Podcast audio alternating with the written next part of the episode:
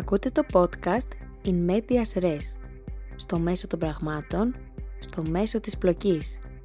Μια σειρά επεισοδίων του TEDx Iona University σε δεύτερο κύκλο συζητήσεων. Ιδέες που αξίζει να διαδοθούν. Καλή ακρόαση! Καλησπέρα. Σήμερα έχουμε τη χαρά να έχουμε μαζί μας τον μαέστρο της μπάντας της Φιλαρμονικής Εταιρείας Κέρκυρας, Σπύρο Προσωπάρη. Καλησπέρα, Μαέστρο. Στέλλα μου, καλησπέρα. Χαίρομαι πάρα πολύ που είστε στο χώρο μας. Εμείς ευχαριστούμε πάρα πολύ που δεχτήκατε την πρόσκληση και μας έχετε και στο χώρο σας, βεβαίως. Στον πολύ όμορφο χώρο και ιστορικό χώρο της Φιλαρμονικής. Ακριβώς. Ε, πείτε μας λίγο, πώς ήταν η μουσική στο νησί πριν την ίδρυση της Φιλαρμονικής μας; Θεωρώ ότι η Κέρκυρα υπήρξε πάντα ένα μουσικό νησί.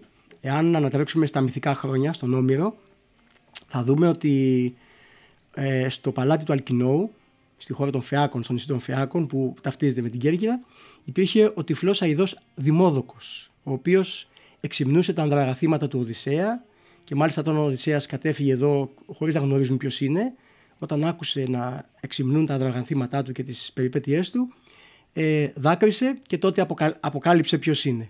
Και αυτό έδωσε και την ευκαιρία στον Αλκίνο να υποκληθεί στον βασιλιά της Ιθάκης, τον Οδυσσέα. Οπότε, αν σκεφτούμε ότι ακόμα και στα μυθικά χρόνια η μουσική ήταν συνδεδεμένη με την, ε, και ταυτιζόταν με το νησί μας, νομίζω ότι ήταν πάντα η Κέρκυρα ένα μουσικό νησί. Εάν ε, έρθουμε στις πιο κοντινές μας εποχές, σίγουρα οι, τα 400 συν χρόνια των Βενετών στο νησί μας έπαιξαν καθοριστικό ρόλο ώστε να μας φέρουν σε επαφή με τη μουσική η οποία ακουγόταν τότε και πεζόταν στην, ε, στη γειτονική μας ε, Ιταλία και Βενετία και όχι μόνο. Ε, ας μην ξεχνάμε ότι στα μέσα του 18ου αιώνα η Κέρκυρα είχε την τύχη να έχει θέατρα όπερας. Βέβαια, ναι. Για σκεφτείτε 1750 τώρα η Κέρκυρα που ναι. στην υπόλοιπη ακτή αγωνιζόταν ε, ο άνθρωπος για να, την επιβίωσή του και να ελευθερωθεί από τον Οθωμανικό ζυγό. Ναι. Εδώ ο Κερκυραίος και στα υπόλοιπα Επτάνης, αλλά αυτό αργότερα, αλλά στην Κέρκυρα ήδη από το 1750 περίπου ε, υπήρξε η ανάγκη όχι μόνο του, ευγενού, του ευγενή αλλά και του απλού αστού να, να παρακολουθήσει όπερα. Ε, και βέβαια φτάνουμε στην ίδρυση της Φιλαρμονικής που εκεί τα πράγματα έγιναν πιο συστηματικά, έγινε πιο συστηματική η εκπαίδευση. Το 1840. Ακριβώς, 1840. Βέβαια ε, η αφορμή υπήρξε ναι. η απαγόρευση της Βρετανικής τότε διοίκησης που κατήχε τα νησιά από το 1814 έως το 1864 όπως ξέρουμε. Ναι. Να, ε, η απαγόρευση να, να συμμετέχουν ε, μουσικά αγήματα σε θρησκευτικές τελετές Πράγμα που ο Κερκυραίο το γνώριζε ήδη από την Βενετική περίοδο, διότι σε όλες τις λιτανίες του Αγίου Σπυρίδωνα στην Κέρκυρα και στις γενικότερα θρησκευτικές τελετές, όχι μόνο της Ορθοδόξη Εκκλησίας αλλά και της Καθολικής, ε, συμμετείχαν ε, μουσικά σχήματα από την ε, Βενετία. Ε, Μικρές μπάντες τα λέγαμε. Α, μάλιστα. Ναι, αυτό λοιπόν ο Κερκυραίο είχε ταυτίσει την, ε, τη λιτανευτική πομπή και τη θρησκευτική τέλος πάντων πομπή με, και ιδιαίτερα με τον Άγιο που έχει ιδιαίτερη ναι. σχέση ο Κερκυραίο, ε, με την ύπαρξη ενός μουσικού σχήματος. Όταν λοιπόν οι, οι Άγγλοι απαγόρευσαν τη συμμετοχή ε, αγημάτων μουσικών και όχι μόνο σε θρησκευτικές εκδηλώσεις, ε, ο Κερκυραίο έτσι το πήρε σαν κάτι προσβλητικό. Οπότε με αφορμή αυτό πάντα υπήρχε η ιδέα να γίνει κάτι, μια μουσική σχολή στην Κέρκυρα και με πρωτοβεκάτη το Μάντζαρο δημιουργείται η Φιλαρμονική Εταιρεία Κερκύρας το 1840 και οπωσδήποτε εκεί συνέβησαν κάποια βασικά ε, έτσι, γεγονότα που όπως προανέφερα έγινε πιο συστηματική η μουσική διότι μέχρι τότε η μουσική ήταν ε, ιδιωτική, η μουσική εκπαίδευση ήταν ιδιωτική δηλαδή κάποιος ε, ε, εύπορος πιθανόν ε, μπορούσε να, να καλέσει έναν δάσκαλο μουσικής που υπήρχαν ναι, στην ναι, ναι, ναι, να διδάξει το παιδί του θεωρητικά, πιάνο και βιολί κυρίως. Βέβαια λιγότερο πνευστά όργανα. Ε, με την ίδρυση λοιπόν της Φιλαρμονικής αυτό γίνεται συστηματικό. Ε, Επίσης με τη συστηματική αυτή συνέβρεση πολλών μαθητών μαζί ε, μπόρεσαν να αναπτυχθούν τα μουσικά σχήματα και μουσικά σύνολα γιατί το δεν υπήρχε ένα αμυγός και κερκυραϊκό μουσικό σχήμα. Να. Ε, τόσο σε ορχιστρική ή μπαντιστική, ε, στη- στη- ε, σε επίπεδο μπαντιστικού και ορχιστρικού συνόλου, αλλά τόσο και σε φωνητικού συνόλου. Και τι ρεπερτόριο ακολουθούσαν τότε; Κοίταξε, Τα το πρώτα ρεπερτόριο από τα σωζόμενα δεν μπορούμε να πούμε ότι έμοιαζε πάρα πολύ με τα, με τα σημερινά. Δηλαδή, ε, οι μάρτσες τότε που εκτελούσαν στη Λιτανία ήταν διαφορετικές από αυτές που ξέρουμε εμείς σήμερα. Ναι. Να εξηγήσουμε κιόλας αν θέλετε τι είναι ακριβώς και η Η Μάρτσια. Μάρτσια, ναι, η Μάρτσια είναι το εμβατήριο. Είναι στην Ιταλική ορολογία.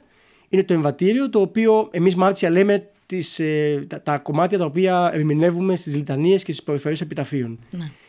Ε, Μάρτσια είναι και το εμβατήριο το διπορικό της παρέλασης. Απλά το- αυτό το λέμε εμβατήριο και, τη, Μα- και Μάρτσια έχουμε καθιερώσει εδώ, η παράδοση τέλος πάντων έχει καθιερώσει να, να, να ονομάζεται μόνο το κομμάτι της, το, το, το θρησκευτικού περιεχομένου το οποίο παίζεται στις λιτανίες και στις περιφορές επιταφείων.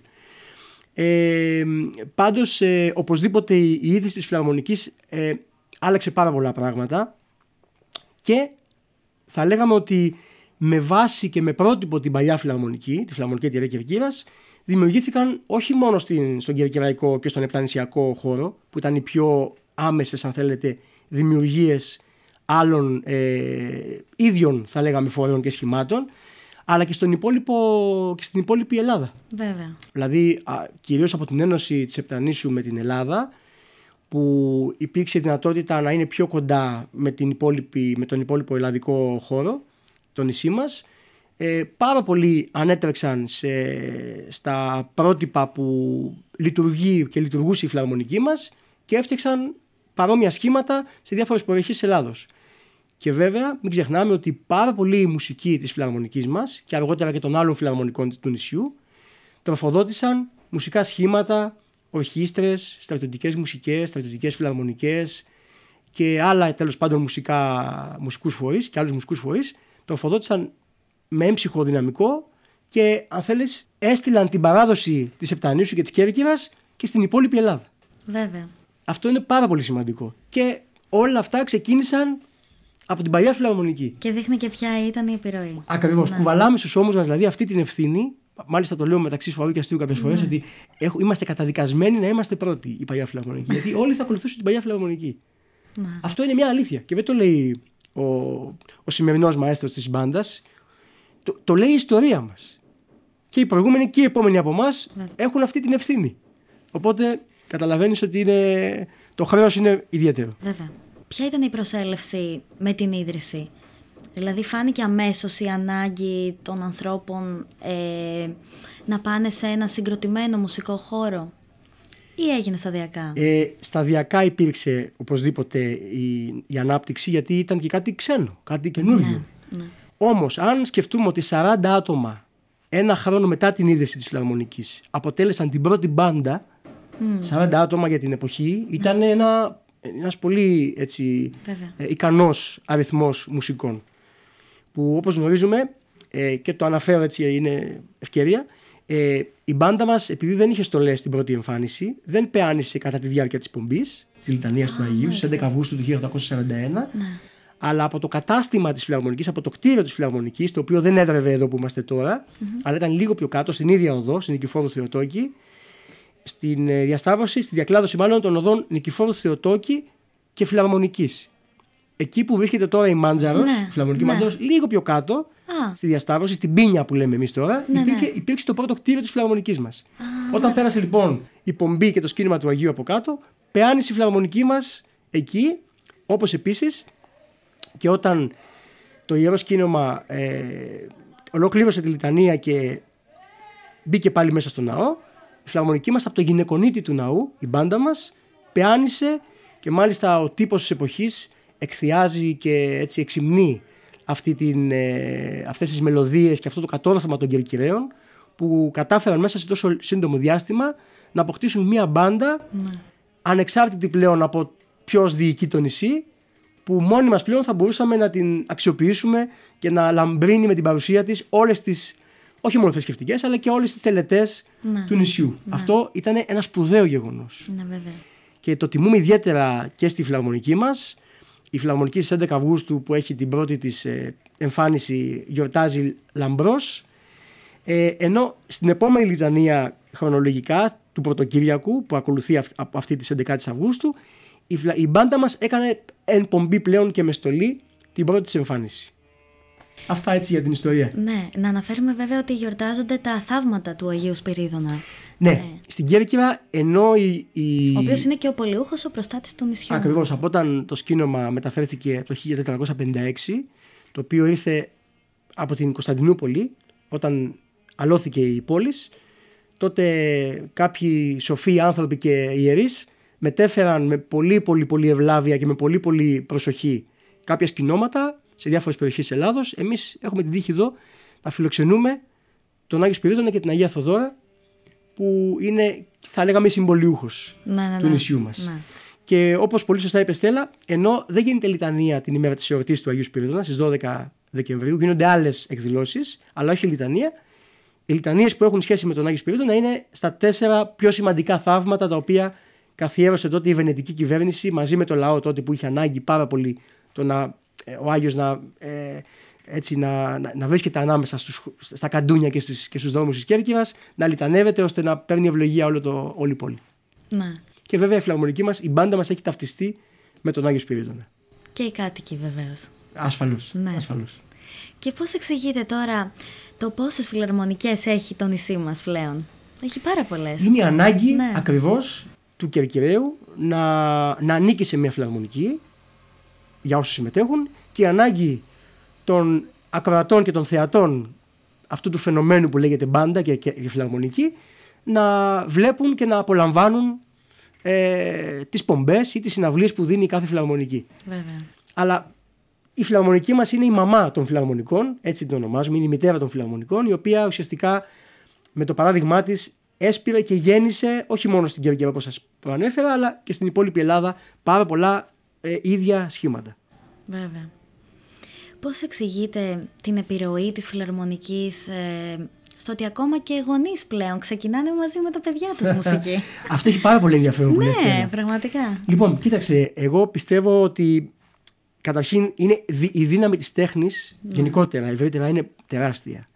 Και ίσως εμείς που την ασκούμε και την καλλιεργούμε όσο μπορούμε και μελετάμε ακόμα και είμαστε έτσι εν δυνάμει, ε, είμαστε ενεργοί τέλος πάντων και ζούμε από αυτό, δόξα τω Θεώ, ε, έχουμε καταλάβει τη δύναμή της. Πιστεύω λοιπόν ότι τόσο η δύναμη που έχει η τέχνη και, και κυρίως η μουσική που θεωρώ ότι είναι η κορονίδα της τέχνη, των τεχνών, διότι είναι ίσως η μόνη τέχνη που μπορεί να επικοινωνήσει ένας Ασιάτης με έναν Ευρωπαίο, ένας Αμερικανός με έναν Ρώσο, ε, ένας Αφρικανός με οποιονδήποτε κάτοικο της γης. Είναι η μόνη διεθνής γλώσσα. Ακόμα και οι αριθμοί, ακόμα και οι αριθμοί στις αραβικές χώρες ε, έχουν άλλο κώδικα. Να. Ή στις, ε, υπάρχουν οι λατινικοί αριθμοί. Η μουσική, οι νότες είναι Οι ίδιες. σε όλο τον κόσμο οι ίδιες. Αν το σκεφτείς αυτό, είναι μεγάλη δύναμη, είναι μεγάλο όπλο Πραγματικά. το οποίο εάν το εκμεταλλευτούμε, που σε πολλές περιπτώσεις το κάνουμε και είναι πολύ σημαντικό αυτό, τότε μπορούμε να έρθουμε σε επαφή όχι μόνο με τους διπλανούς μας, αλλά και με τους πάρα πολύ μακρινούς μας. Πραγματικά. Είναι πολύ σημαντικό αυτό να το βιώνει ο καθένας που Ακριβώς. ασχολείται. Εσύ το με γνωρίζεις τη πάρα πολύ καλά Ναι. και λόγω των σπουδών σου και λόγω πλέον της επαγγελματικής σου εξέλιξης. Ναι. Το βλέπεις γιατί έρχεσαι σε επαφή και με παιδιά. Το πόσο η τέχνη μπορεί να ισορροπήσει και ψυχικά. Γιατί αυτό είναι ο άλλος παράγοντας Βέβαια. που γενικότερα η τέχνη αλλά και κυρίως η μουσική μπορεί να σε φέρει σε μια ισορροπία που τόσο πολύ ανάγκη έχουμε στις μέρες μας με τις τόσες προσλαμβάνουσες και με αυτά που συμβαίνουν στον κόσμο. Είναι πάρα πολλές οι πληροφορίες Ναι. και, πρέπει να, και, και, και, και αδυνατούμε να τις φιλτράρουμε. Είναι, είναι, είναι λίγος ο χρόνος σε σχέση με τις πληροφορίες που μπορούμε πλέον να λάβουμε. Ναι. Οπότε η μουσική νομίζω ότι έρχεται να καλύψει αυτό. Τι, αυτή, αυτή την, ε, αυτό το χάος, αυτή τη χαοτική κατάσταση. Δεν ξέρω αν συμφωνείς μαζί μου, είναι μια άποψη την οποία Όχι. Ε, Φυσικά. ε, ε, προέρχεται από, από βίωμα και από αυτά που τέλος πάντων αντε- μπορώ να αντιληφθώ αυτά τα χρόνια που ασχολούμαι με τη μουσική. Ναι. Τώρα, οι γονείς, γιατί είναι πολύ σημαντικό Ναι, αυτό, ναι. οι γονείς πολλές φορές παρασύρονται από τα παιδιά τους. Α, Δηλαδή, έχουμε γονείς που λένε: Ε, έρχεται το παιδί μου, βλέπω ότι του αρέσει, ε, ασχολούμαι κι εγώ λίγο, οπότε λέω γιατί δεν με το κάνω κι εγώ. ναι. Επίσης, υπάρχουν ε, ενήλικες οι οποίοι το είχαν αποθυμένο. Βέβαια. Ξέρω εγώ, σκέψω εδώ και τις 40 χρόνια που άλλες οι συνθήκες. Εντάξει, ο κόσμος διαφορετικός. Τώρα λοιπόν δίνουμε αυτή την ευκαιρία με τα τμήματα ενηλίκων να μπορεί, να μπορεί και ένας ενήλικας, για να μην αισθάνεται έτσι, ιδιαίτερα όταν βρίσκεται με, με μικρά παιδιά. Ναι, ναι, Φτιάξ- ναι. Δημιουργήσαμε ειδικά τμήματα ενηλίκων ώστε να μπορούν να λειτουργούν πιο έτσι. Ε, να επικοινωνούν μάλλον πιο σωστά μεταξύ τους. Ναι. Γιατί είναι διαφορετικά να υπάρχει ένας μαθητής ε, ενήλικας και ένας μαθητής μικρής ηλικίας που βέβαια αυτό είναι και η κερκυριακή φιλαρμονική. Ναι. Δηλαδή αυτό κάνει μια μπάντα. Ενώνει ηλικίες. Να λοιπόν μια άλλη Πραγματικά, δύναμη ναι. της τέχνης της μουσικής. Όπου ένας 80χρονος ας πούμε μπορεί με ένα δεκάχρονο να είναι στο ίδιο αναλόγιο. Το έχω πει πάρα πολλές φορές αυτό, μ' αρέσει να το λέω. Γιατί ε, βλέπεις παρα- πραγματικά το ότι ο κοινός σκοπός, δηλαδή να, να παίξουμε το ίδιο καλά, να παράξουμε το ίδιο ηχητικό αποτέλεσμα, ηχο- ηχοχρωματικό αποτέλεσμα, να είμαστε σωστά κουρδισμένοι, μπορεί να το κάνει ένας που είναι 80 ετών με έναν που είναι 10 ετών. Και είναι άξιο βέβαια που ο 80 ετών άνθρωπος θέλει ακόμα να, να βγαίνει από το σπίτι του και να έρχεται εδώ στη φιλαρμονική να παίζει μουσική. Αλλά και ο γονιός που μέσα στις δουλειές του και στην καθημερινότητα επιλέγει να ξεκινήσει να μάθει κάτι μέσω της Βεβαίως. μουσικής. Και όχι να κάνει κάτι άλλο ή να ξεκουραστεί ή να ασχοληθεί με το σπίτι του. Ναι, υπάρχουν και άλλες Ναι, βέβαια. και, και υπάρχουν και άλλες πολύ ωραίες ασχολίες που μπορεί κάποιος να κάνει αλλά νομίζω ότι η μουσική έχει και εξέλιξη δηλαδή δεν είναι κάτι το οποίο είναι στατικό ή στάσιμο να το πω έτσι θα εξελιχθείς θα παίξεις σε ένα πιο μεγάλο σχήμα θα σου δοθούν ευκαιρίες για πιο δύσκολες έτσι, για πιο απαιτητικά ρεπερτόρια οπότε βάζεις τον εαυτό σου πάντα να είναι σε μια ε, να είναι μάχημος Ναι. κάποιος ε, αυτό που θέλω να πω σχετικά με τους γονείς είναι ότι οι γονείς το κάνουν συνειδητά. Τα παιδιά πολλές φορές το κάνουν επειδή πήγε ένας φίλος τους ή λέει ο γονιός έλα παιδί μου πάμε και στη φιλαρμονική Ναι. πως πάμε σε ένα, άλλο, σε ένα άθλημα ή σε ένα φροντιστήριο πάμε και στη φιλαρμονική να μάθεις και λίγο μουσική. Όμως οι, οι ενήλικες το κάνουν συνειδητά. Δηλαδή ξέρουν ότι έχουν τις οικογενειακές υποχρεώσεις. Ναι. Ξέρουν ότι μπορεί να έχουν ε, άλλου είδους προβλήματα ή οι ώρες περιορισμένες. Παρ' όλα αυτά υπάρχουν πάρα πολλά παραδείγματα ε, από αρκετά μεγάλης ηλικίας, έτσι δεν σου κρύβω, ανθρώπους οι οποίοι έχουν ε, γίνει μαθητές και, και είναι πραγματικά αξιοθαύμαστοι. Βέβαια. Ναι. Αλλά είναι και η Κέρκυρα που το προκαλεί αυτό, η παράδοση, η τόσο μεγάλη Οι παράδοση. προσλαμβάνουσες. Ναι, ναι. Οι προσλαμβάνουσες. Σκεφτείτε, θα, σου πω, θα, μιλήσω, θα σου μιλήσω για τον εαυτό μου, αν επιτρέπεις. Βέβαια. Το πρώτο πράγμα που θυμάμαι από τη ζωή μου είναι να περνάει η μπάντα κάτω από το σπίτι μου. Αυτό δεν ξέρω αν είναι όνειρο, γιατί ήταν σε μια πάρα πολύ πρώιμη ηλικία, νηπιακή ίσως. Το έχω σαν όνειρο, αλλά πιστεύω ότι είναι κάτι το οποίο το, έχει- το έχω ζήσει. Δεν θυμάμαι τον εαυτό μου να θέλω κάτι άλλο από μικρός παρά να ασχοληθώ με τη μουσική. Να πιάνω μπαγκέτες, να πιάνω τις βελόνες της γιαγιάς μου και να κάνω το μαέστρο. Δηλαδή, έπαιρνα τα Mickey Mouse, τις, τα, τα καρτούν Ναι. αυτά, τα, τα, Ναι, ναι, τα ναι, περιοδικά. ναι. Και τα έκανα παρτιτούρες, γιατί τότε. εντάξει, ήταν. Ναι, δεν, δεν ήταν η εύκολη η πρόσβαση, δεν υπήρχε το, το διαδίκτυο ή η μουσική να μπορεί να διαχέεται τόσο εύκολα. Ναι. Ε, μιλάμε για τη δεκαετία του 80, έτσι. Ωραία. Ναι. Ναι. Οπότε, αλλά πιστεύω ότι η Κέρκυρα από μόνη της δεν. και, και οι ήχοι και οι εικόνες που μπορεί να δει κάποιος από μια λιτανία, από μια παρέλαση, ακόμα και από μια συναυλία, να πάει επί τούτου. Εγώ θυμάμαι τη γιαγιά μου να μην, ε, με αφήνει, να μην αφήνει συναυλία για συναυλία. Ναι. Το οφείλω πάρα πολλά Ναι. στην οικογένειά μου που στήριξε και, και αυτή την προσπάθεια, τη δική μου μάλλον, τη, τη- τη- τη δική μου έτσι έφεση σε αυτό, μου την καλλιέργησε. Δεν μου στέρισε ποτέ αυτή την ευκαιρία. Να μου πει, όχι παιδί μου, σήμερα έχουμε μια υποχρέωση, δεν θα πάμε στη... Όχι, πάντα ήταν η μουσική, δεν σου κρύβω και από το σχολείο α, προτεραιότητα. Να. Ναι, άλλες εποχές βέβαια. Τότε υπήρχε δυνατότητα ίσως γι' αυτό. Και πώς ξεκίνησε η ανασχόλησή σας με τη μουσική; Ε, όταν βρέθηκα σε ηλικία που μπορούσα να γίνω δεκτός στη φιλαρμονική, γιατί τότε έπρεπε να είσαι τρίτη δημοτικού για να πάει στη φιλαρμονική. Α, μάλιστα. Όταν λοιπόν πήγα στην τρίτη δημοτικού, ξεκίνησα και εγώ την ασχόλησή μου με τη μουσική συστηματικά, όπως είπαμε πριν, σε μια φιλαρμονική. Μπήκα και εγώ σε μια τάξη, ξεκίνησα τα, τη θεωρητικά, τα θεωρητικά μου μαθήματα. Να πω ότι εγώ προέρχομαι από τη φιλαρμονική Καποδίστριας, εκεί έκανα τα πρώτα μου βήματα και οφείλω πάρα πολλά στους πρώτους μου δασκάλους και μαέστρους και τους ευχαριστώ πάρα πολύ. Και δεν σου κρύβω ότι είμαι και ακόμα πιο έτσι ευγνώμων, διότι ε, και οι τρεις, και, ο, και οι δύο μαέστροι, ο Γιώργος ο Περούλης και ο Χαρίλος Μαγιατόπουλος, αλλά και ο δάσκαλός μου στα Κροστά, ο Αναστάσιος Κότσης, προέρχονται, προέρχονταν μάλλον, προέρχονταν από την παλιά φιλαρμονική. Μάλιστα. Από, την, από τα άτομα τα οποία έφυγαν και έφτιαξαν τον Καποδίστρια. Και οι τρεις, οι δύο υπήρξαν αρχιμουσικοί της παλιάς φιλαρμονικής Ναι. και ο άλλος ήταν, ήταν μουσικός στα κρουστά της φιλαρμονικής, της παλιάς. Όντας πλέον μαέστρη και δάσκαλος του Καποδίστρια, οι ίδιοι, εγώ μικρός τρίτης δημοτικού παιδί, με γαλούχησαν στα πρώτα μουσικά βήματα και στα πρώτα ερεθίσματα. Και ξεκινήσατε με τα κρουστά. Κρουστά. Και με το πιάνο. Με το πιάνο επέμενε πάρα πολύ η μητέρα μου Ωραία. και στην ηλικία των 8 ετών μου αγόρασαν ένα πιάνο. Δύσκολο επίσης για την εποχή και ακριβό. Ναι, βέβαια. Αλλά και αυτό τελικά με βοήθησε γιατί στην εξέλιξή μου ως, ως μαέστρος, επειδή το όργανο του μαέστρου είναι το πιάνο, Ναι. ήταν απαραίτητο τελικά να, να ασχοληθώ έτσι με, περισσότερη, με περισσότερο ζήλο. Και τι ήταν αυτό που σας κέρδισε και είπατε ότι θέλετε να γίνετε μαέστρος στη συνέχεια; Νομίζω ότι μόνο αυτό ήθελα να γίνω. Ναι. Από μικρός. Ναι, ναι. Ναι. Ε, δεν θυμάμαι τον εαυτό μου να, να θέλει να κάνει κάτι Από άλλο. τα κόμιξ με τον Mickey Mouse. Θα σου πω κάτι, Στέλλα, ότι όταν ήμουν 12 ετών, δημιούργησα στο Μαντούκι, σε ένα προάστιο της πόλης μας, Ναι, ναι. που, εκεί που ζούσαν η γιαγιά, η γιαγιά μου και ο παππούς μου, μια παιδική χοροδία, μόνος μου. Πήρα, μάζεψα τα παιδιά που κάναμε παρέα, 12-15 παιδιά, και αρχίσαμε να, να μαθαίνουμε 15 τραγούδια. Και τα παρουσιάσαμε σε δύο-τρεις συναυλίες μόνοι μας, τελείως. Βγάλαμε δικές μας αφήσεις, τις κολλήσαμε στην γύρω περιοχή και μάλιστα μία από αυτές είχε, ε, είχε προκαλέσει το ενδιαφέρον και από τα τοπικά μέσα τότε, Μάλιστα. τα, Ναι. τα ιδιωτικά, και ήρθαν και πήραν πλάνα.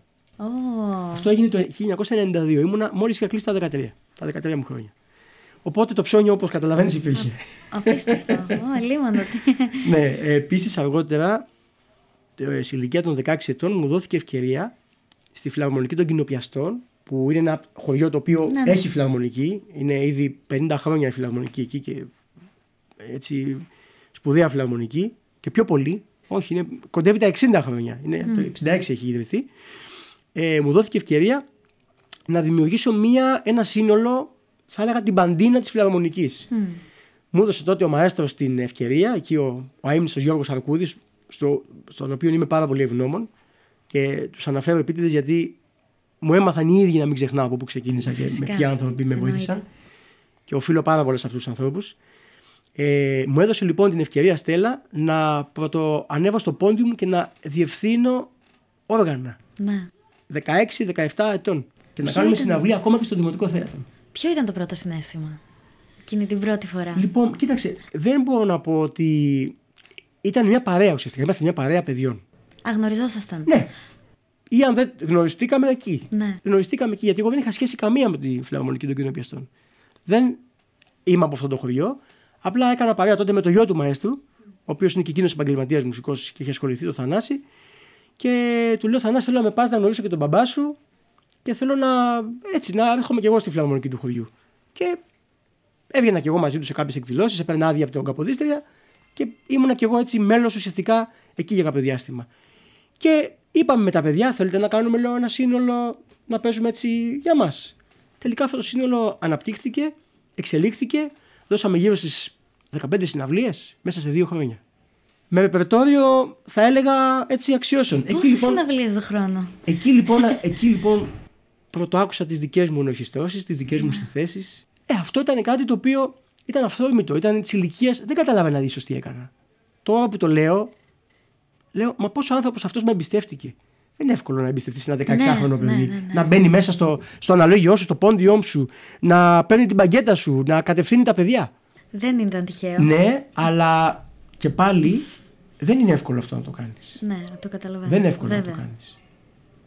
Φυσικά. Και θεωρώ χρέος μου όταν βλέπω παιδιά τα οποία έχουν ταλέντο να τα αξιοποιώ και να τα αναδεικνύω. Όχι μόνο εγώ, φιλαρμονική μας. Ναι. Απλά τυχαίνει να είμαι εγώ ο άνθρωπος ο οποίος θα πω το ναι σε, αυτό το, σε αυτή την εξέλιξη. Και το οφείλω γιατί έτσι έζησα κι εγώ. Δεν μπορώ εγώ λοιπόν να, να σταματάω τα παιδιά μας. Είναι χαρά μου να τα βλέπω να, εξ- να εξελίσσονται. Και εννοείται ότι έχουν γίνει καλύτερα από εμάς. Αυτά που κάνουν τώρα τα, οι 20 και οι 25 εμείς τα κάνουμε πολύ αργότερα. Ναι, ναι, ναι, ναι. Πίστεψέ με, Στέλλα. Ναι. Πίστεψέ με. Πίστεψέ με. Έχει πολύ μεγάλη Εγώ είχα και, σημασία. τύχη, είχα, και τύχη, είχα και τύχη. Και είχα και το Θεό πάντα κοντά μου. Γιατί προσπάθησα και εγώ να είμαι κοντά στο Θεό όσο μπορούσα και κάθε φορά ε, προσπαθώ να τον, να τον γνωρίσω περισσότερο και να με δεχτεί περισσότερο. Και όλα αυτά, νομίζω, ο συνδυασμός όλων αυτών, νομίζω ότι με βοήθησαν πάρα πολύ γενικότερα στην, ε, στην εξέλιξή μου ως, άνθρω, ως άνθρωπος, όχι μόνος ως μουσικός. Ποιες είναι οι τρεις λέξεις που θα χαρακτηρίζατε τη δουλειά του μαέστρου; Λοιπόν, η δουλειά του μαέστρου θέλει σίγουρα αγάπη, Ναι. θέλει πειθαρχία και θέλει και ειλικρίνεια. Δηλαδή, τι εννοώ ειλικρίνεια; Όλοι μας έχουμε πρότυπα και θέλουμε να μοιάσουμε κάπου. Πολλές φορές και εγώ ως Χριστός έπαιζα σαν τον καθηγητή μου, αλλά κάποια στιγμή ε, απογαλακτίστηκα και σχημάτισα μια δική μου, ένα δικό μου, μια δική μου ταυτότητα ως Χριστός. Ως συνθέτης έμοιασα πολύ στους δασκάλους μου γιατί ήταν τα πρότυπά μου ή ε, μ' άρεσε ξέρω εγώ ένας συνθέτης και προσπαθούσα να του μοιάσω και να πάρω πράγματα και στοιχεία δικά του. Κάποια στιγμή όμως αποκάλυψα το δικό μου εαυτό. Το ίδιο και ως μαέστρος. Ε, αυτό έχει να κάνει με την ειλικρίνεια. Δηλαδή, όσο προσ- να- και να προσπαθούμε και να μοιάσουμε σε κάποιον, και ιδίως ο μαέστρος, που έχει να κάνει και με την κίνηση, πάντα θα βγάλεις το δικό σου εαυτό στο τέλος. Πόσο καιρό σας πήρε αυτό, το να νιώσετε τώρα είμαι εγώ σε αυτό που Ακόμα κάνω. δεν το έχω καταφέρει. Ε, Δεν μπορεί. όχι, όχι, όχι, όχι. Δεν σου κρυβώ ότι πολλές φορέ. Ναι, ναι, ε, α, ναι, όχι, ακόμα. ακόμα. Δεν, δεν, έχω κατα- δεν, δεν- δεν μπορώ να πω ότι είμαι 100% ε, χωρίς τις, ε, έτσι, το να είμαι επηρεασμένος από κάποιους άλλους ε, δασκάλους και μαέστρους. Εντάξει, δεν γίνεται και να μην επηρεάζεσαι και καθόλου. Είναι- Εννοείται και ότι το καλό πρέπει πάντα να το μιμήσει. Ναι, ναι. Εννοείται. Αλλά στην ουσία πρέπει να βγάλεις την ειλικρίνειά σου. Γιατί έτσι θα βγάλεις και την πραγματικότητά σου. Αν ακούσεις μια ωραία ερμηνεία από μια ορχήστρα, η κάθε ορχήστρα έχει τη δική της ταυτότητα, το δικό της ήχο, το δικό της ηχοχρώμα. Όσο και να προσπαθήσεις εσύ, δεν μπορείς να το κάνεις αυτό με τη δική σου ορχήστρα. Η δική σου ορχήστρα θα έχει πιθανόν άλλα καλά σε σχέση με αυτή που άκουσες και δεν θες να, να μιμηθείς. Ο σκοπός λοιπόν είναι να βγάλεις με το υλικό που έχεις το καλύτερο δυνατό αποτέλεσμα. Επίσης η ειλικρίνεια που δίνω πολύ βάση σε αυτό, ε, και αυτό ο καθηγητής μου, ο Λουκάσου Καριτινός, ο μαέστρος μου το έχει έτσι καλλιεργήσει και αυτόν ευχαριστώ και του οφείλω πάρα πολλά στην εξέλιξή μου, είναι ότι αν κάνεις ένα λάθος μπορείς να ζητήσεις συγγνώμη. Δεν είναι κακό αυτό. Είμαστε άνθρωποι. Μπορεί να είμαστε οι πιλότοι του αεροσκάφους που λέγεται ορχήστρα ή μπάντα, αλλά και να μην επιτρέπεται να κάνουμε λάθος γιατί ίσως μια απότομη κίνηση να μας ε, στοιχίζει και τη ζωή. Εντάξει, ευτυχώς δεν μας στοιχίζει τη ζωή, αλλά ε, πρέπει να είμαστε αυστηροί οπωσδήποτε και να είμαστε πάρα πολύ σωστοί, αλλά επειδή είμαστε άνθρωποι και είμαστε συνέχεια ε, ασχολούμενοι με αυτό, σίγουρα θα πέσουμε και σε κάποιο λάθος. Επίσης δεν είναι όλες οι μέρες ίδιες. Υπάρχει κόποση, υπάρχει κούραση, το μυαλό μπορεί να ξεφύγει. Το πιο ειλικρινές πράγμα είναι να ζητήσεις στα παιδάκια, στα παιδιά, συγγνώμη. Ξέρεις πως σε κοιτάνε μετά στέλα έτσι. Ναι. Γιατί σου λέει ο δάσκαλος κατάλαβε ότι έκανε λάθος κι αυτός. Άρα λοιπόν δίνεις ένα μάθημα. Βέβαια. Βέβαια. Αυτό θεωρώ ότι είναι πολύ σπουδαίο. Και βέβαια η αγάπη και η πειθαρχία, η αγάπη είναι αυτή που βγάζεις για αυτό που κάνεις και η πειθαρχία, δεν το λέω εγώ, είναι η ίδια η τέχνη που χωρίς πειθαρχία δεν, μπορείς να, δεν μπορεί να γίνει κάτι διαφορετικό. Ναι. Και δεν εννοώ μόνο στην ώρα προσέλευσης, εννοώ γενικότερα στον τρόπο αντιμετώπισης μιας πρόβας, μιας συναυλίας, μια συμπεριφοράς κοινωνικής πέραν, πέραν του μουσικού στοιχείου. Και εκεί δεν μπορώ να πω ότι είμαι πάντα. Και εκεί πολλές φορές και η υπομονή εξαντλείται. Βέβαια η μουσική έχει από μόνη της μία δύναμη. Ε, χωράει η πειθαρχία σε αυτή τη δύναμη. Δεν το προκαλεί από μόνη της. Όταν ο άλλος συνδεθεί με αυτή τη δύναμη. Μμ. Κοίταξε.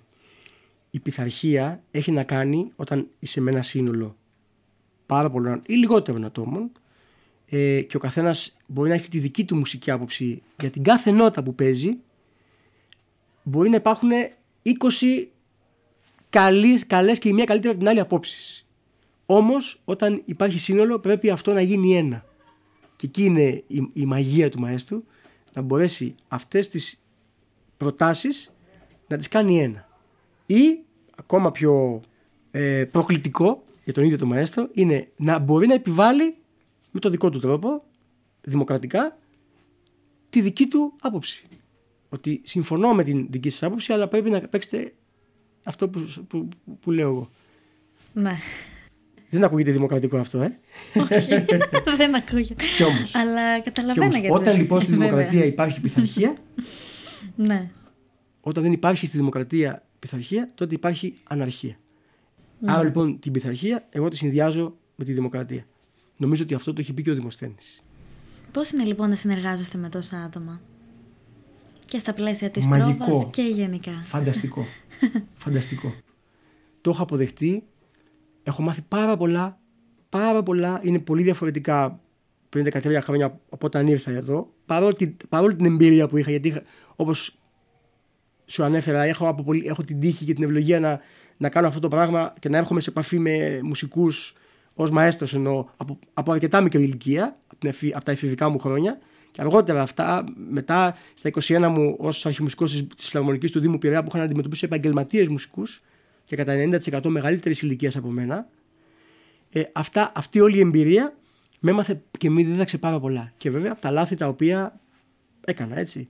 Το να συνεργάσαι με τόσους ανθρώπους ε, είναι, είναι πάρα πολύ ωραίο. Νιώθεις πάρα πολύ ωραία όταν ανταποκρίνονται σε αυτά που τους ζητάς.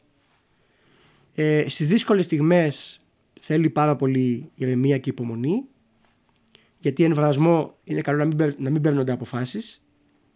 Εντάξει, δεν μπορώ να πω ότι τα, τα καταφέρνω πάντα, αλλά πιστεύω τις περισσότερες φορές ναι, ε, εγώ λέω κάτι ότι ευχαριστώ πολύ που με ανέχονται όλοι γενικότερα.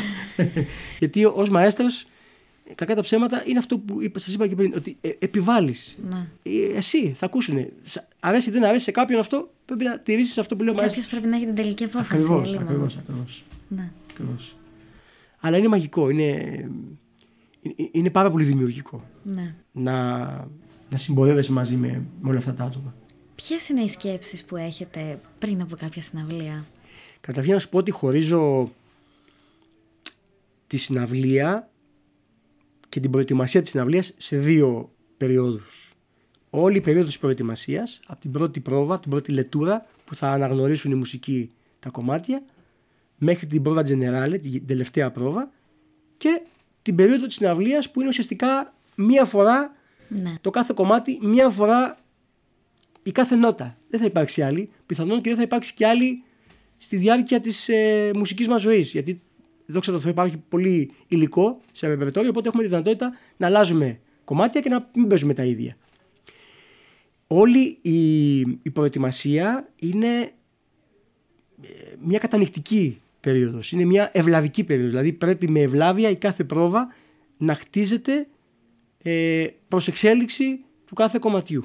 Οπότε στην τελευταία πρόβα λες ότι πλέον το κρεσέντο έχει κορυφωθεί και από εκεί και πέρα ε, τελειώνει η περίοδος της προετοιμασίας. Όταν λοιπόν φτάνει η συναυλία, και εκεί θα απαντήσω σε αυτό που λες, η σκέψη είναι ότι πρέπει τώρα να χαρούμε τη συναυλία. Εγώ προσωπικά λέω ότι πρέπει να χαρώ τη συναυλία. Ό,τι κάναμε, κάναμε. Αν είμαι μάλιστα και πολύ ευχαριστημένος από την προετοιμασία, εντάξει, πάω με πιο πολύ, αυτο, πιο πολύ αυτοπεποίθηση στη, στη συναυλία. Και εγώ κατά πόσο είμαι καλά, καλύτερα προετοιμασμένος, γιατί δεν αρκεί μόνο οι μουσικοί να παίζουν, πρέπει και ο μαέστρος να είναι ε, η κεφαλή. Έτσι. Φυσικά. Οπωσδήποτε από εκεί εξαρτάται. Εξαρτώνται πολλά πράγματα σε μια συναυλία. Ε, λέω στον εαυτό μου να χαρώ τη συναυλία. Προσεύχομαι οπωσδήποτε, όχι μόνο για μένα, αλλά και για τους μουσικούς. Με την έννοια ότι να πάνε όλα καλά και να υπάρχει μια έτσι, να, να- να είναι και ευλογημένο αυτό που θα κάνουμε Ναι. με τη δύναμη που υπάρχει και οπωσδήποτε να είναι η συναυλία κα- μια καλύτερη, ένα σκαλοπάτι πιο πάνω από μια προηγούμενη συναυλία που κάναμε. Βέβαια. Προσπαθώ δηλαδή η μία συναυλία να έχει ε, μια πρόοδο σε σχέση με κάτι προηγούμενο αντίστοιχο. Και αυτό βέβαια δεν είναι εύκολο γιατί το υλικό εναλλάσσεται.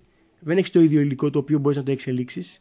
Και ιδιαίτερα στη, στα, στα μικρότερα, στα πιο νεανικά σχήματα, την μπαντίνα, όπως ξέρεις, ή την πίκολο μπαντίνα, όπου εκεί τα σχήματα εναλλάσσονται. Δηλαδή στη μία συναυλία η- α, που είναι 100 άτομα, οι, οι 70 ήταν οι ίδιοι με την προηγούμενη και οι 30 είναι καινούργοι. Είναι μεγάλο ποσοστό το 30% το νέο δυναμικό. Έτσι. Ναι. Αλλά αυτή όμως είναι και η, αν θέλεις, η- το στίχημα το δικό μας να μπορέσουμε να εξελίξουμε ακόμα και με αυτή την υπέρβαση. Δηλαδή με το, το να έχεις διαφορετικά άτομα κάτω. Βέβαια. Όμως νιώθετε καθόλου άγχος πλέον μετά από τόσα χρόνια; Λοιπόν, θα σου πω. Ε, το άγχος είναι δημιουργικό, Στέλλα. Δηλαδή, έχω παρατηρήσει να είμαι πολύ αγχωμένος σε μια συναυλία. Ε, γιατί μπορεί να είναι μια δύσκολη συναυλία, να έχει απαιτητικές από μένα ερμηνείες, δηλαδή να πρέπει να, να είμαι πάρα πολύ συγκεντρωμένος. Όταν λοιπόν έχω άγχος για, τη- για το θέμα της συγκέντρωσης, μπορώ να πω ότι αποδίδω πιο καλά. Όταν αφήνομαι, πολλές φορές, σε κάποια σημεία που δεν το περιμένω, μπορεί να μην πάει κάτι καλά. Ναι, Οπότε προσπαθώ το άγχος να γίνει ωφέλιμο. βέβαια. Και βέβαια να μην δείξω στους μουσικούς ότι αγχώνομαι. Γιατί ο μαέστρος είναι η ψυχολογία, έτσι. Ναι, φυσικά. Και η- να είσαι σίγουροι ότι και ο πιο μικ- μικρός μουσικός και ο πιο άπειρος μουσικός με το που ανεβεί ο μαέστρος πάνω στο πόντιουμ στα πρώτα πέντε λεπτά έχει καταλάβει αν ο μαέστρος έχει άγχος ή δεν έχει άγχος. Το έχετε δει δηλαδή στα μάτια Ε, τους. Εννοείται.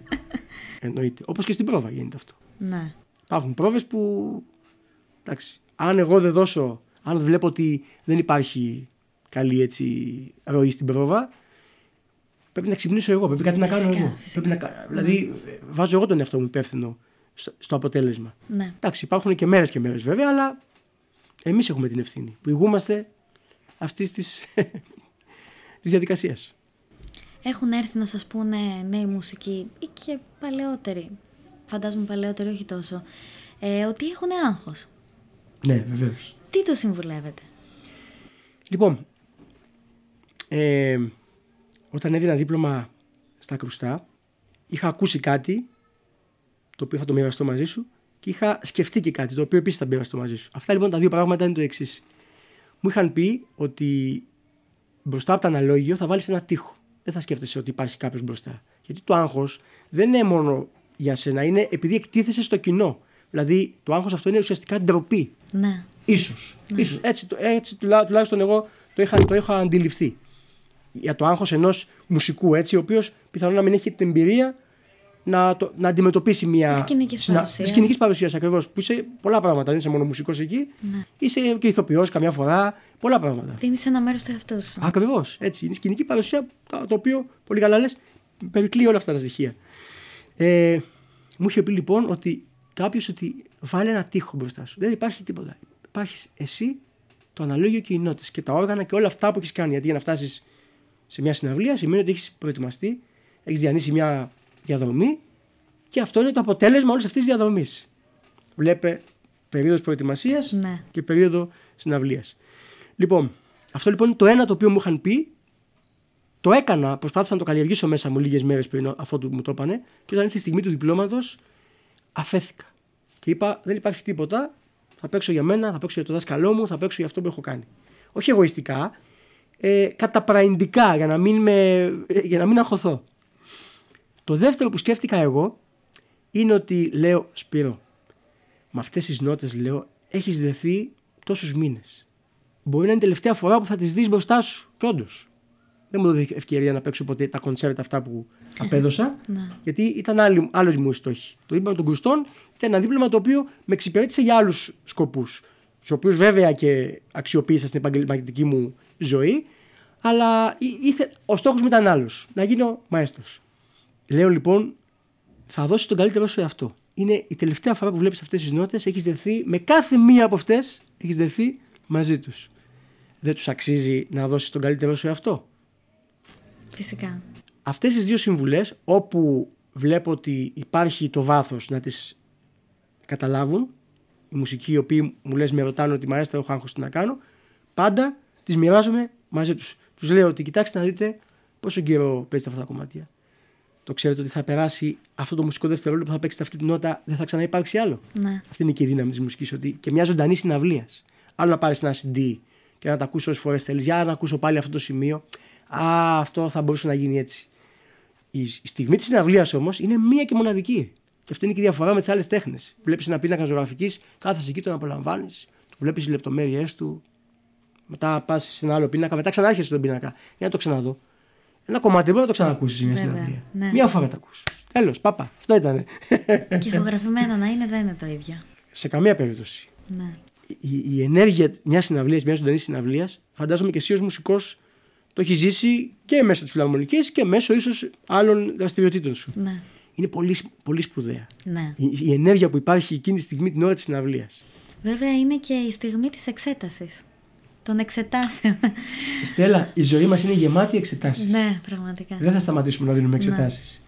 Εγώ κάθε φορά που ανεβαίνω στο πόντιου έτσι νιώθω. Σαν ένα παιδί μαθητής που δίνει εξετάσεις. Και δεν το λέω αυτό για να ε, φανεί έτσι. Α, εντάξει, πολύ ταπεινός. Όχι, όχι.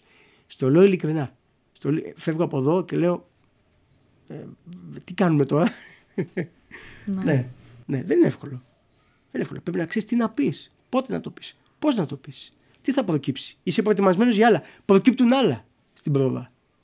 ναι. Αυτά βέβαια, αυτά η εμπειρία σε κάνουν και τα καλλιεργείς και βλέπεις πώς να τα αντιμετωπίσεις. Η διαχείριση του χρόνου επίσης. Ναι. Σε μια συναυλία δεν είναι εύκολο, σε μια πρόβα δεν είναι εύκολο να πεις ότι εγώ θα, σήμερα θα κάνω πέντε κομμάτια. Ναι, αλλά αν το ένα πάρει παραπάνω χρόνο από αυτά που έχεις σχεδιάσει, όλα αυτά είναι, τα μαθαίνεις βέβαια από. Με την πορεία. Ακριβώς, από, περί- από στιγμή σε στιγμή. Τη στιγμή που είστε στο πόντιουμ και έχετε ξεκινήσει και παίζουν η μουσική ένα, τραγου, ένα, ε, έργο. κομμάτι. Ένα Μμμ. έργο, ναι. Ε, νιώθετε να συνδέεστε με τους μουσικούς, με την μουσική τους. Πάρα πολύ. Μου έχετε δώσει απίστευτες χαρές. Στέλλα, πραγματικά στο λέω. Η μουσική της φιλαρμονικής μας, γιατί μοιραία τα τελευταία 13 χρόνια κατά 90% διευθύνω σχήματα της παλιάς φιλαρμονικής. Την παντίνα, την πάντα, κάποια σύνολα κάποιες φορές, ανάλογα. Έχω, πα- έχω λάβει πάρα πολύ ωραίες στιγμές. Πάρα πολύ ωραίες, τις οποίες δεν ξεχνώ. Και από το κοινό επίσης. Υπήρξε μια συναυλία που δώσαμε σε ένα ανοιχτό θέατρο στην Άνδρο, στο νησί των- της- των Ναι, ναι, Κυκλάδων. ναι, ναι, Είχαμε, ναι. Είμαστε προσκαλεσμένοι εκεί ενός ε, ε, μουσικού και μαθητή μου, ο οποίος είναι μαέστρος εκεί, του Δημήτρη του Σιδερή, ε, κερκυραίος κι αυτός, και τον είχα κάνω μαζί διεύθυνση μπάντας και ενοργάνωσης στην Αθήνα όταν ζούσα εκεί. Και λέει, Σπύρο λέει, θέλει να, θέλω να φέρω την παλιά στη, στην Άνδρο. Όταν λοιπόν πήγαμε και δώσαμε μια συναυλία εκεί, ένιωσα πραγματικά στην πλάτη μου, εισέπαρα το, το, το, σαν μαγνήτης το χειροκρότημα του κοινού. Δεν θα το ξεχάσω ποτέ στη ζωή μου αυτό. Ήταν πολύ πολύ πολύ έτσι ε, μια σ- στιγμή πολύ ιδιαίτερη. Όπως επίσης την ενέργεια που έζησα όταν δώσαμε συναυλία στην Πάτμο έξω από το σπήλαιο της Αποκάλυψης. Είχαμε πάει για ένα φεστιβάλ θρησκευτικής μουσικής. Μας είχε καλέσει ο τότε μαέστρος, ο, ο τότε μάλλον διευθυντής του φεστιβάλ, ο Άλκης ο Μπαλτάς, που είναι ο, ο, ο συνμαέστρος εδώ στη φιλαρμονική της, ορχής, της Συμφωνικής Ναι, ναι, ναι, Ορχήστρας, ναι. ένας σπουδαίος και αξιόλογος ε, καλλιτέχνης. Μας είχε καλέσει λοιπόν η ενέργεια και το είχαμε, όλη η μουσική το είχαν εισπράξει αυτό. Ότι υπήρχε κάτι θεϊκό, κάτι. Εντάξει, δεν είναι τυχαίο. Εκεί πιστεύω. Αλλά γενικά και από τους μουσικούς παίρνεις και από το κοινό παίρνεις. Ναι. Και Όμως- βέβαια είναι και εσύ το πόσο ανοιχτός είσαι, πόσο ανοιχτά έχεις μέσα σου τα, ε, τα αγγεία, δεν ξέρω τι, Τις τα, τα αισθήσεις. κύτταρα, Ναι. τι αισθήσεις, να εκλάβεις όλη αυτή την ενέργεια. Όλη αυτή την ενέργεια. Που διεγείρονται όλες οι αισθήσεις. Δηλαδή, μπορείς και να μύρισει ακόμα. Τι, τι, τι, υπάρχει και μυρωδιά. Βέβαια. Ναι, είναι, είναι φοβερό. Είναι φοβερό. Με τη διαφορά ότι τους μουσικούς μπορείτε κιόλας να τους βλέπετε, υπάρχει οπτική επικοινωνία. Ναι, βέβαια. ενώ με το κοινό νιώθετε αυτή την Όχι. ενέργεια που λέτε Το μόνο. κοινό λοιπόν Ναι. έχει, έχει αυτό το μείον με το μαέστρο. Ναι. Δεν μπορεί να, να δει την εκφραστικότητα στις- του προσώπου γιατί ο Ναι. μαέστρος ε, αξιοποιεί και τις εκφραστικές κινήσεις του προσώπου του έτσι. Φυσικά. Και αυτό ο καθένας το κάνει με το δικό του τρόπο. Δεν υπάρχει «Α, εκεί χαμήλωσε τα χείλη σου, εκεί χαμογέλα». Όχι. Εκεί ο καθένας βγάζει στοιχεία του εαυτού του, του χαρακτήρα του. Έτσι είναι. Να λοιπόν η ειλικρίνεια εδώ πάλι στο μαέστρο πώς φαίνεται. Είναι Βέβαια. Και αυτό... Ε, εντάξει, είναι η στιγμή πάνω στο πόντιουμ ε, ε, πραγματικά θα έλεγα ότι είναι προνομιούχα. Είναι, είναι προνόμιο για κάποιον ο οποίος μπορεί να βρεθεί πάνω στο πόντιουμ και να κατευθύνει ένα ορχιστρικό σύνολο. Ναι. Είναι φοβερό συνέστημα. Τι θα λέγατε σε άτομα που θέλουν να ασχοληθούν με τη μουσική, αλλά ίσως να λένε «Ε, μωρέ τώρα, έχουν περάσει τα χρόνια» ή να λένε «Δεν είμαι εγώ για τέτοια». Κοίταξε. Αλλά να το θαυμάζουν όταν το βλέπουν. Ναι. Ε, καταρχήν, δεν έχουν τίποτα να χάσουν να δοκιμάσουν. Βέβαια. Δόξα τω Θεώ υπάρχουν πάρα πολλά σωματεία στην Κέρκυρα και οι φιλαρμονικές οπωσδήποτε, όπου δεν ευδοκιμούν όλοι. Όλοι οι μαθητές που έρχονται κάθε χρόνο και γράφονται, δεν, ε, κάποια στιγμή στην πορεία α, καταλαβαίνω ότι δεν μπορούν να ακολουθήσουν όλο το πρόγραμμα ή τέλος πάντων μπορεί σε κάποιο κάτι άλλο να περίμεναν. Αυτό είναι πολύ λογικό να συμβαίνει όχι μόνο στη μουσική, γενικότερα. Δοκιμάζεις κάτι και λες, Α, τελικά δεν. Ε, ποτέ δεν είναι αργά. Όλοι μπορούν να, να, να ξεκινήσουν τη μουσική. Σίγουρα οι πιο μεγάλοι πιο συνειδητά, δηλαδή πρέπει να βάλουν εμβόλυμα, να, να εξοικονομήσουν χρόνο εμβόλυμα στις οικογενειακές πιθανόν ή στις επαγγελματικές τους κυρίως υποχρεώσεις. Είναι μια τέχνη η οποία θέλει επαφή, δεν γίνεται χωρίς μελέτη, είτε σε πρακτικό είτε σε θεωρητικό επίπεδο. Η μουσική, το ξέρεις και εσύ καλύτερα, θέλει πάρα πολύ χρόνο, θέλει αφοσίωση. Φυσικά. Εγώ μακάρι να είχα χρόνο να ασχοληθώ ακόμα παραπάνω. Να μελετήσω, δηλαδή μου λείπει η μελέτη. Και λόγω της οικογενειακής μου ε, ιδιότητας ως σύζυγου και ε, γονέα. Αλλά και ως ε, διευθυντή εδώ, που δεν είναι μόνο τα μουσικά. Φυσικά. Ε, είναι και τα διοικητικά, τα, ε, τα εκπαιδευτικά και παιδαγωγικά τέλος πάντων ε, στοιχεία τα οποία πρέπει να, να διαχειριστώ. Μου λείπουν πάρα πολύ οι ώρες της μελέτης. Μακάρι δηλαδή να μπορούσα να. Προσπαθώ να, να πω στο Θεό να μπορεί να εξοικονομήσει, όχι για ύπνο, για μελέτη δεν τα έχω καταφέρει. Να αυξήσει τις ώρες. 24 μου λέει θα είναι οι ώρες. Μελλοντικά ή σε διαφορετικές περιόδους καταφέρνουμε κάπως. Σίγουρα. Όποιος θέλει όλα τα, όλα τα μπορεί. Βέβαια. Όλα τα μπορεί. Έτσι. Κλείνοντας, κάποιο μήνυμα που θα θέλατε να μεταφέρετε; Κάποιο για τη μήνυμα μουσική, για, για την τη μουσική, Κέρκυρα. για την Κέρκυρα. Ε, ζούμε σε έναν ευλογημένο τόπο. Όπου έχει μια μεγάλη ιστορία. Να μην μένουμε μόνο στην ιστορία. Να προσπαθούμε να, να είμαστε άξιοι συνεχιστές. Γιατί έχουν περάσει προσωπικότητες πνευματικές, υψηλού επίπεδου, πολύ ηθικές.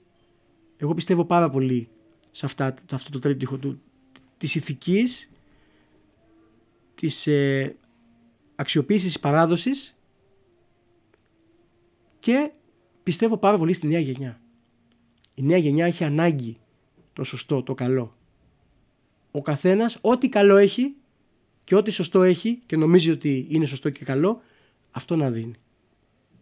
Και από τους δεκάδες ή εκατοντάδες μαθητές που θα έρθουμε σε επαφή, ελάχιστοι να πάρουν κάτι, έχουμε κάνει κάτι πολύ σπουδαίο. Εμείς θα προσπαθήσουμε τους ελάχιστους να τους κάνουμε αρκετούς και τους αρκετούς πολλούς. Αυτή, αυτή είναι και η ιδιότητά μας, να εμπνέουμε. Όσο μπορούμε, ο καθένας από, από εκεί που είναι, γιατί υπάρχουν εξαιρετικοί συνάδελφοι στην Κέρκυρα. Εξαιρετικοί. Δηλαδή, δεν πιστεύω ότι υπάρχει άλλος τόπο με τόσο πολύ ταλέντο, με τόσο πολύ ε, άξιους ανθρώπους. Που ο καθένας από εκεί που είναι προσφέρει, δεν έχουμε να χωρίσουμε τίποτα. Όλοι προσθέτουμε στο, σε ένα μεγάλο ε, καλάθι που λέγεται πνεύμα, ποιότητα, τέχνη, ο καθένας με τον τρόπο του. Απλά εμείς εκπροσωπούμε την παλιά φιλαρμονική κάποιος άλλος εκπροσωπεί ένα άλλο σωματείο. Θα μου επιτρέψετε όλη μου αυτή την ε, επικοινωνία σήμερα Στέλλα να την αφιερώσω στη μνήμη του δασκάλου μου, του Δημήτρη του Μαρινάκη, ο οποίος πριν δύο μέρες τον αποχαιρετήσαμε. Βέβαια. Οφείλω πάρα πολλά. Ήταν, υπήρξε καθηγητής των δύο Αθηνών, ε, Κρουστών, υπήρξε ο τυμπανίστας της κρατικής ορχήστρας Αθηνών για πάρα πολλά χρόνια, ο πρώτος Έλληνας διπλωματούχος Κρουστός και ο πρώτος Έλληνας σολίστ κρουστών. Είναι κάτι προσωπικό και θα ήθελα να σε παρακαλώ να το κρατήσεις έτσι με πολύ Φυσικά. αγάπη και πολύ ειλικρίνεια από μένα. Σας ευχαριστούμε πάρα πολύ. Εγώ Στέλλα μου. Ε, ήταν εξαιρετικά όλα όσα μοιραστήκατε μαζί μας. Να είσαι καλά. Και εσύ οι ερωτήσεις ήταν πάρα πολύ εύστοχες. Ευχαριστούμε πάρα Εύχομαι πολύ. σε ό,τι κάνετε παιδιά, επειδή είστε νέοι, αυτά που ευχήθηκα για όλους τους νέους της εποχής μας και στα παιδιά μου πρώτα αλλά και σε εσάς, να προσπαθείτε έτσι να κρατάτε ποιότητα στη ζωή σας. Γιατί είμαι σίγουρος που ξέρετε ποια- τι είναι η ποιότητα. Είμαι σίγουρος. Καλή συνέχεια, Μαέστρο. Ευχαριστούμε πάρα πολύ. Να είστε καλά. Ακούσατε το podcast In Medias Res με προσκεκλημένους ανθρώπους που αξίζει να διαδώσουν τις ιδέες τους. Μια παραγωγή της ομάδας podcast του TEDx Iona University. Μπορείτε να μας ακούσετε σε πλατφόρμες που υποστηρίζουν podcast και να αφήσετε τα σχόλιά σας. Περισσότερες πληροφορίες για updates και για τα σχέδιά μας μπορείτε να βρείτε στο Facebook, Instagram, LinkedIn, Pinterest και στο TikTok μας. Μην ξεχνάτε να διατηρείτε την περιέργεια ζωντανή. Καλή συνέχεια!